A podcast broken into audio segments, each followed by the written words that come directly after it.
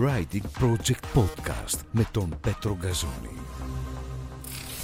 Καλώς ήρθατε σε ένα ακόμα The Riding Project Podcast. Σήμερα δεν έχουμε μαζί μας κάποιο καλεσμένο. Δηλαδή, δεν έχουμε επίσημα μαζί μας κάποιο καλεσμένο, αλλά θα επικεντρωθούμε σε μια συγκεκριμένη ημέρα με οδηγό τον Περικλή Ηλία. Εν γνώση μου δεν βάζω κάποιο τίτλο μπροστά από το όνομα του Περικλή, όπως Πρωταθλητής Ελλάδας, Πρωταθλητής Κόσμου ή Πρωταθλητής Ποδηλασίας γενικά και αόριστα, γιατί βρισκόμαστε σε ένα αμυγός ποδηλατικό podcast και σε ονόματα όπως αυτό δεν χρειάζεται τίτλος και εισαγωγή. Αφορμή λοιπόν για αυτό το podcast στάθηκε μια ανάρτηση στην επίσημη σελίδα του Euro Ελλάδας στο Instagram, όπου αναφέρεται η νίκη του Περικλή Ηλία στο τρίτο ετάπ του Euro Ελλάδας το 2012 ως η τελευταία χρονικά νίκη Έλληνα αθλητή στον γύρο. Λογικό να είναι η τελευταία χρονικά, αφού από το 2012 δεν έχει διοργανωθεί ξανά ο γύρος Ελλάδας. Όμως στεκόμαστε σε αυτή, γιατί ήμουν εκεί και βίωσα από πρώτο χέρι τις δυσκολίες εκείνης της ημέρας. Το ετάπ εκείνο ξεκινούσε από τη Σπάρτη, στην οποία είχαμε τερματίσει το προηγούμενο μεσημέρι μουσκεμα μέχρι το κόκαλο, μετά από μια καταρακτώδη βροχή στις πλαγιές του Πάρνονα. Ακόμα θυμάμαι συναθλητέ μου να τρέμουν από το κρύο επάνω στο βουνό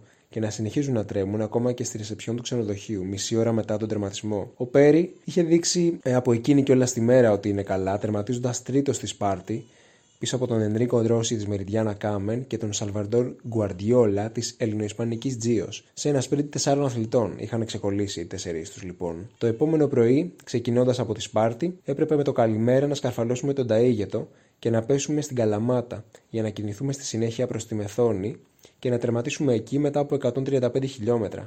Μικρό ετάπ, νευρικό ετάπ. Από την εκκίνηση άρχισαμε να ανεβαίνουμε το βουνό με δυνατό ρυθμό. Με θυμάμαι να κρατάω από πάνω το τιμόνι και να εξηγώ νοερά στον εαυτό μου ότι δεν έχω την επιλογή να χάσω τον γκρουπ. Αν έχανα τον γκρουπ στα πρώτα χιλιόμετρα, τα πράγματα δεν θα πήγαιναν καλά. Η άσφαλτος ήταν ακόμα εγρή από τη βροχή της προηγούμενης μέρας και θυμάμαι φορούσα μπατζάκια τριών τετάρτων για να διώξω την πρωινή δροσιά του Μάη. Έβλεπα το σπρέι από τις ρόδες να πέφτει επάνω μου, αλλά δεν ένιωθα το νερό. Όλες μου οι αισθήσεις ήταν αποκλειστικά στην ανηφόρα. Θυμάμαι την ανακούφιση που ένιωσα όταν είδα ότι μπήκαμε στο τελευταίο χιλιόμετρο της ανάβασης Ήξερα ότι πλέον είμαι ασφαλής. Κατάφερα και ξεκόρυφησα μάλιστα στους 10 πρώτους αθλητές. Ή κάπου εκεί το μέτραγα τέλος πάντων πάνω στη ζαλάδα της κούρασης. Η κατηφόρα όμως, η κατηφόρα ήταν άλλη υπόθεση. Όσοι με ξέρουν γνωρίζουν ότι δεν είμαι ο πρώτος που θα χάσει έδαφος σε μια κατάβαση. Όμως αυτή η κατάβαση προς την Καλαμάτα ήταν η κόλαση μεταμορφωμένη σε δρόμο. Κλειστές στροφές, διάσπαρτες λακκούβες και η υγρασία της χθεσινής βροχής για κερασάκι στην τούρτα. Έτρεχα τότε με ποδήλατο της επαγγελματικής μου ομάδας και είχα επάνω τις χρυσές δαγκάνες της KCNC. Πολλοί τις ξέρουν. Ελαφριές δαγκάνες. Πέρασαν πολλά χρόνια για να πετύχω ξανά τόσο σπογκώδια στη Σιφρένου. Αμέσως μετά πέρασα σε δισκόφρενα και ηρέμησα. Όμως τότε είχα να αντιμετωπίσω αυτή την κατάσταση μαζί με έναν εξωφρενικό ρυθμό. Αποφάσισα να αφήσω σε κάθε ευθεία έναν αθλητή να με περνάει. Έτσι έφτασα στην Καλαμάτα γύρω στην 25η θέση. Μια 15-25 αθλητές δηλαδή με περνούσαν σιγά σιγά σε φουρκέτες και ευθείες. Είχα επιβιώσει όμως. Είχε επιβιώσει ακόμα και ένας αθλητής μου που σε μια δεξιά φουρκέτα πήγε ευθεία. Ευτυχώς βρήκε δάσος και όχι γκρεμό, γιατί από την άλλη μεριά ήταν ο γκρεμός. Α αφήσουμε όμως τον Περικλή να μας πει τη δική του εκδοχή από αυτό το κομμάτι της διαδρομής. Μπορεί να βρείτε κάποιες διαφορές.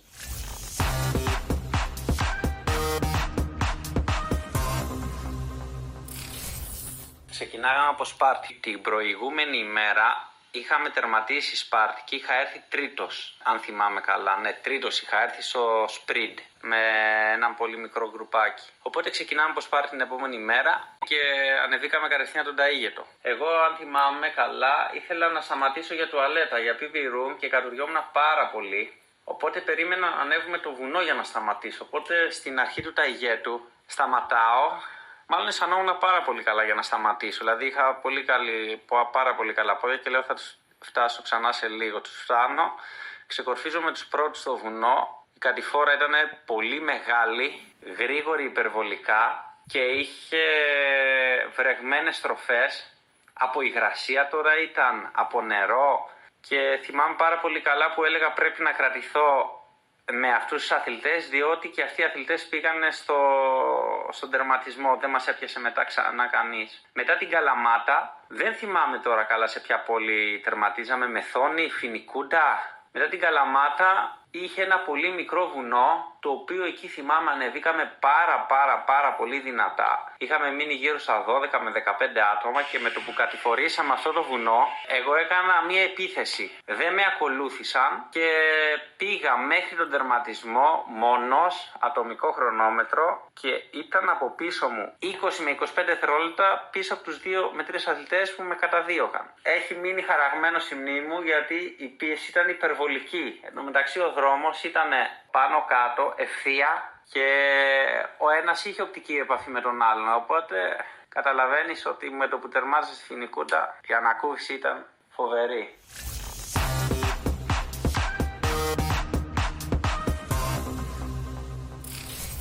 Όπως ακούσατε, ο Περικλής δεν είχε την ίδια εντύπωση με μένα για την ανάβαση του ταϊγέτου, αφού άνετα σταμάτησε για τουαλέτα και στη συνέχεια ξαναπέρασε στην κορυφή του γκρουπ. Ο Πέρι ήταν σε εξαιρετική κατάσταση. Άλλωστε, πέντε μήνες αργότερα, στέφτηκε πρωταθλητής κόσμου στο mountain bike μεγάλης απόστασης, το cross country marathon, για όσους γνωρίζουν λίγο παραπάνω. Δεν ήταν τυχαίο αυτό που έκανε στη συνέχεια. Το μικρό ανηφοράκι που αναφέρει πως θρημάτισε τον γκρουπ των προπορευόμενων έσπασε και τα δικά μας πόδια. Στο πελωτόν έγιναν πολλές επιθέσεις και πολλοί έχασαν προς στιγμή έδαφος. Έπειτα γίναμε ξανά γκρουπο κομπάτο, που λένε και οι Ιταλοί, αλλά ο Πέρι κατάφερε να παραμείνει μπροστά και να πάρει μια μεγάλη νίκη, αφήνοντας δεύτερο το γνωστό από την εποχή της Τεκνάλ Κάστρον Εμπόησα Γιοβάνοβιτ της Σερβίας και τρίτο τον Αλμπέρτο Ντιλορέντζο της Μεριντιάνα. Δεν έλειψαν τα παρατράγουδα από εκείνη τη μέρα στα οποία ο Περικλής δεν δίστασε να αναφερθεί. Αυτό που θυμάμαι επίσης, επειδή κριτής ήταν ο Βλαδίμηρος, οι δύο ξένοι που με ακολουθούσαν είχαν κάνει ένσταση γιατί νόμιζαν ότι κρατιόμουν από τα μάξι. Δεν πίστευαν ότι μπορώ να πάω μόνος μου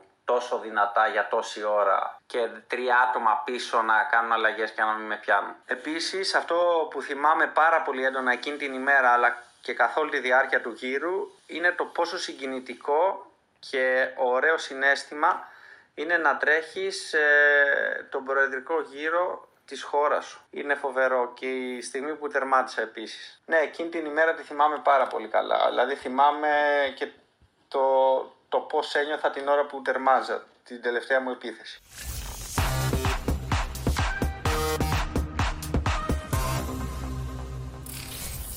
Αυτή είναι λοιπόν η τελευταία νίκη Έλληνα στο γύρο Ελλάδας. Φέτος, ο γύρος έρχεται ξανά μετά από 10 χρόνια απουσίας, αλλά με ακόμα πιο ανεβασμένο επίπεδο. Θα είναι μεγάλη επιτυχία και χαρά να δούμε Έλληνα ξανά στο πρώτο σκαλί του βάθρου.